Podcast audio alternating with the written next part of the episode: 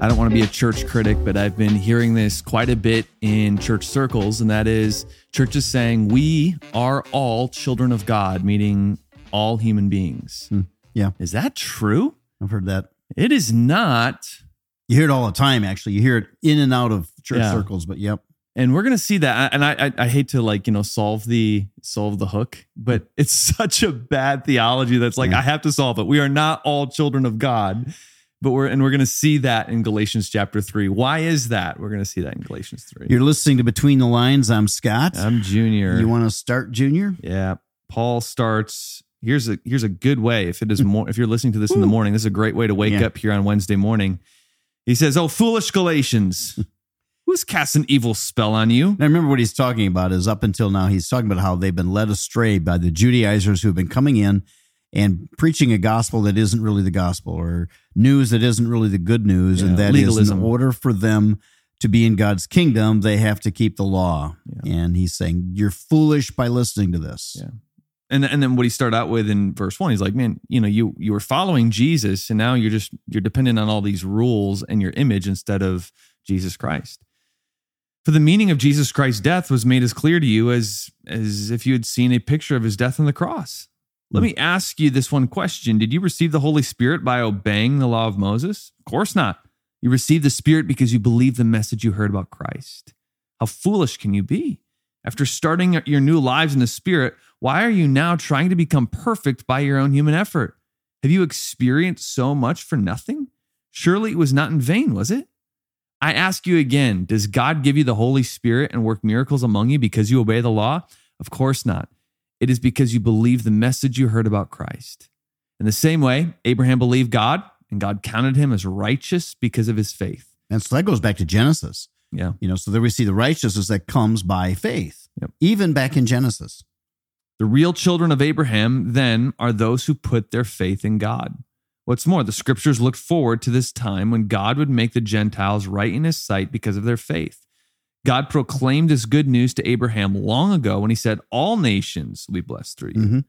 So, and all nations will be blessed through you. A lot of that means that because the Messiah will come Yes. through. Well, yes, and seed. then also because of the message of the Messiah will be broadcast among all nations. Yeah. And then and then through Abraham in that because Abraham was this man of faith that those of us who are the children of Abraham because of faith or the that we are we are we we have the kind of faith that Abraham had Yeah. and uh, so we're in that sense are his offspring. Yeah. So all who put their faith in Christ share the same blessing Abraham received because of this faith. How many verses do we have here? I just want to make sure I'm not. Yeah, Um, it's uh, okay. 30 or 29. All right. So you keep going. But those who depend on the law to make them right with God are under his curse. For the scriptures say, Cursed is everyone who does not observe and obey all the commands that are written in the, God's book of the law. So it is clear that no one can be made right with God by trying to keep the law. For the scriptures say, It is through faith that a righteous person has life. So the argument he's making is that you could never keep the whole law. You're going to fail. And if you fail even at one point, you're guilty of failing the whole law. Yeah. I mean, that's a verse. You're a lawbreaker. Yes. You're guilty of breaking all of it. yeah. if you stumble at one point. He's saying, so we've got to depend on the righteousness that comes through faith. That's the only way we're going to get righteousness. Yeah. This way of faith is very different from the way of the law, which says it is through obeying the law that a person has life. It's kind of funny because, you know, my girls go to Awana on Mhm. Monday nights and they have to memorize verses. And my my oldest um, just struggled with memorization, so I would teach her the verses in song form. Oh. and so that was that was a verse that I taught her in one of the songs. If you if you um, if you keep the whole law but stumble at just one point, you're guilty of breaking all of it. and this that was a that was a song I taught her. Yeah. And then um, now Nora had that verse, so Madison taught Nora that song. So Aw. now Nora knew it, and now Nora taught Reese that song. so just that song just kind of It's in your head now. stuck. Yeah. Uh, I'll just do this next um, paragraph. I'll hand Yeah, it to you. But yeah. Christ has rescued us from the curse pronounced by the law. When he was hung on the cross, he took upon himself the curse for our wrongdoing. For it is written in the scriptures Cursed is everyone who is hung on a tree. Through Jesus Christ, God has blessed the Gentiles with the same blessing he promised to Abraham, so that we are believer, so that we are believers might receive the promised Holy Spirit through faith. Yeah, because Jesus was cursed when he was hung on that cross. All right, verse 15. Dear brothers and sisters, here's an example from everyday life. Just as no one can set aside or amend an irrevocable agreement, so it is this case. God gave the promises to Abraham and his child.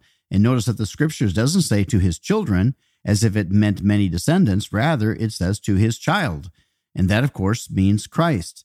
This is what I'm trying to say. The agreement God made with Abraham could not be canceled 430 years later when God gave the law to Moses. God would be breaking his promise. So, in other words, he's saying that the, the law didn't break what God did for Abraham.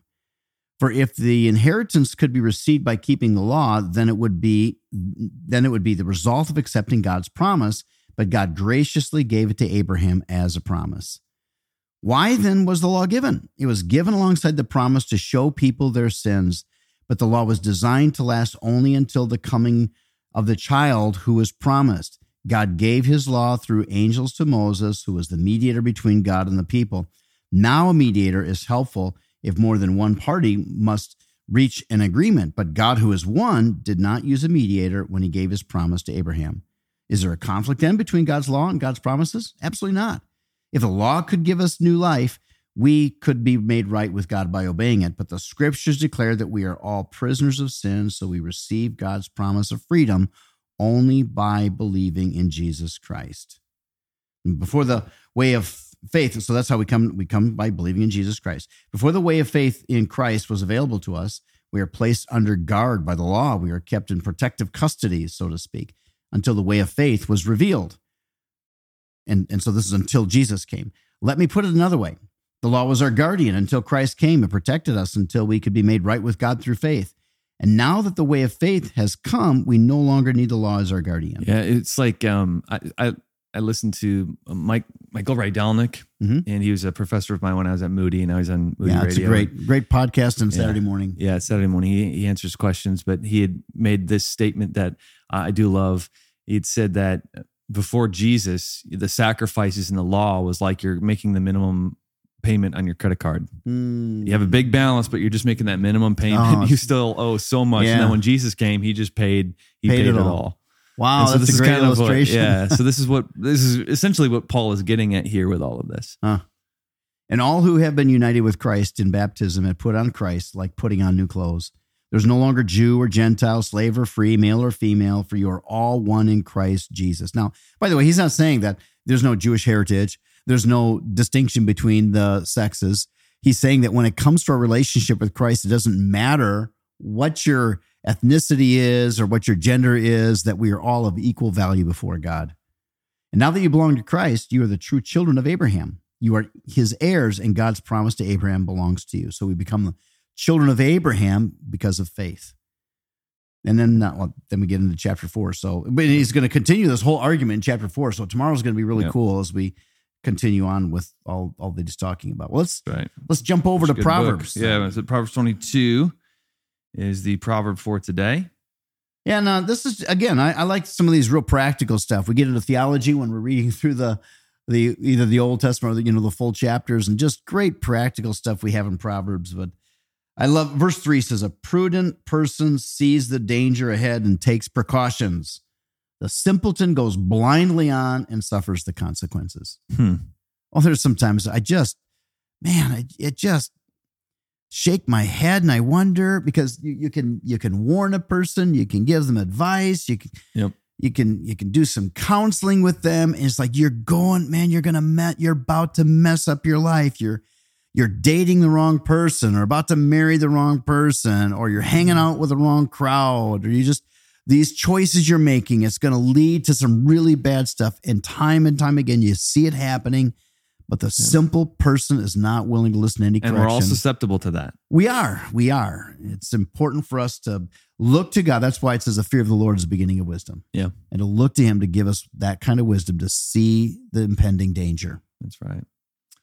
International all Day right. of what? Yep. Well, it's two things. It's this might sound weird, but my wife uh, makes this and it's amazing. National Cranberry Relish Day. Actually, my wife just made it. She knows it's my really? favorite. Oh. Yeah Um, Yeah, I it's- love it's one of my cranberries, favorites. but I've never had that. you've never had the cranberry relish. I don't think I have. oh my goodness! So I'm gonna bring you Nicole- over some. Yeah, Nicole, best. you're listening. I'm sure you are. She does listen, right? Yeah, yeah. Okay, Nicole, you know, I would like some of that cranberry relish, please. You've never had it. It's got like the little orange peels in it I don't and think cranberries. I love like I eating that love with a cranberry, turkey. but It's just yeah, no, I fantastic. don't what do they think- call it? A Monte Cristo, and it's cranberry and turkey together. Uh, I've had a Monte Cristo, but I didn't know that's cranberry. Oh, Yeah, I guess so. yeah, Yeah. yeah. Uh, but it's also go for a ride day. Sounds kind of weird. Maybe it's for a, a, either bicycle or motorcycle's a little too cold if you're in Chicago. But you know, I watch Andy Griffith. It's one of my favorite shows. Probably watch it every day. And it's kind of funny. Like on Sundays, they'll be like, "Hey, you want to go for a ride?" And they'll just all hop in the yeah, car. they get in the car and just go just, for a drive around, just for a drive. which is just kind of like I don't know, kind of fun. Maybe maybe do that with a family today. well, let's do this. Go for let's, a ride. let's go for a ride with cranberry relish. I would, but I don't have any cranberry relish. Yeah, we'll we'll get you some of that for sure. Maybe my go for a ride day be dropping some off is probably what's going to happen. But Hey, it, right. was, it was good to be with all of you again, and Yep. we look forward to seeing it to our talking to you tomorrow. God bless.